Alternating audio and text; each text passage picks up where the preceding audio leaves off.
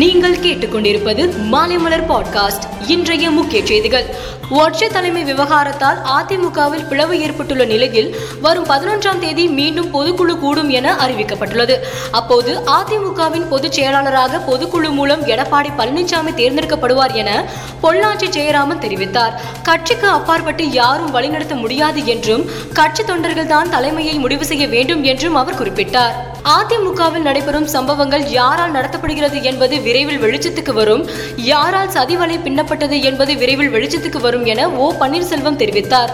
தொண்டர்கள் தன் பக்கம் உள்ளதாகவும் அவர் குறிப்பிட்டார். மதுரை காமராஜர் பல்கலைக்கழகத்தில் விடைத்தாள்கள் மாயமான சம்பவத்தில் அதிகாரிகளுக்கு தொடர்பு இருக்கிறதா என்பது குறித்து போலீசார் விசாரணை நடத்தி வருகின்றனர். மனதின் குரல் நிகழ்ச்சி வாயிலாக பிரதமர் மோடி நாட்டு மக்களுக்கு உரையாற்றினார். அப்போது இன்று நாடு சுதந்திரமடைந்து எழுபத்தி ஐந்து ஆண்டுகள் நிறைவடையும் போது எமர்ஜென்சியின் இருண்ட காலத்தை நாம் மறந்துவிடக் கூடாது என்றும் வரும் தலைமுறையினரும் மறக்கக்கூடாது என்றும் தெரிவித்தார். திசை திருப்பும் அரசியலில் பிரதமர் மோடி நிபுணத்துவம் பெற்றவர் என காங்கிரஸ் தலைவர் ராகுல் காந்தி விமர்சித்துள்ளார். ரூபாய் மதிப்பு சரிவு பணவீக்கம் டிஎச்எஃப்எல் மோசடி உள்ளிட்டவற்றை திசை திருப்பவே பிரதமர் மோடி முயற்சிக்கிறார் என்றும் அவர் குறிப்பிட்டார். கேரள முதல்வர் பினராயி விஜயனுக்கு அச்சுறுத்தல் இருப்பதை முன்னிட்டு பாதுகாப்பை பலப்படுத்த அரசு முடிவு செய்துள்ளது.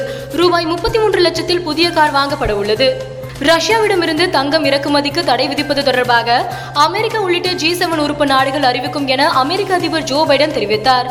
ஜி செவன் மாநாட்டின் நிறைவு நாளான செவ்வாய்க்கிழமை இது தொடர்பான அறிவிப்பு வெளியாகும் என எதிர்பார்க்கப்படுகிறது. பெங்களூருவில் நடைபெற்ற ரஞ்சி கோப்பை இறுதிப் போட்டியில் மும்பை மத்திய பிரதேச அணிகள் மோதின.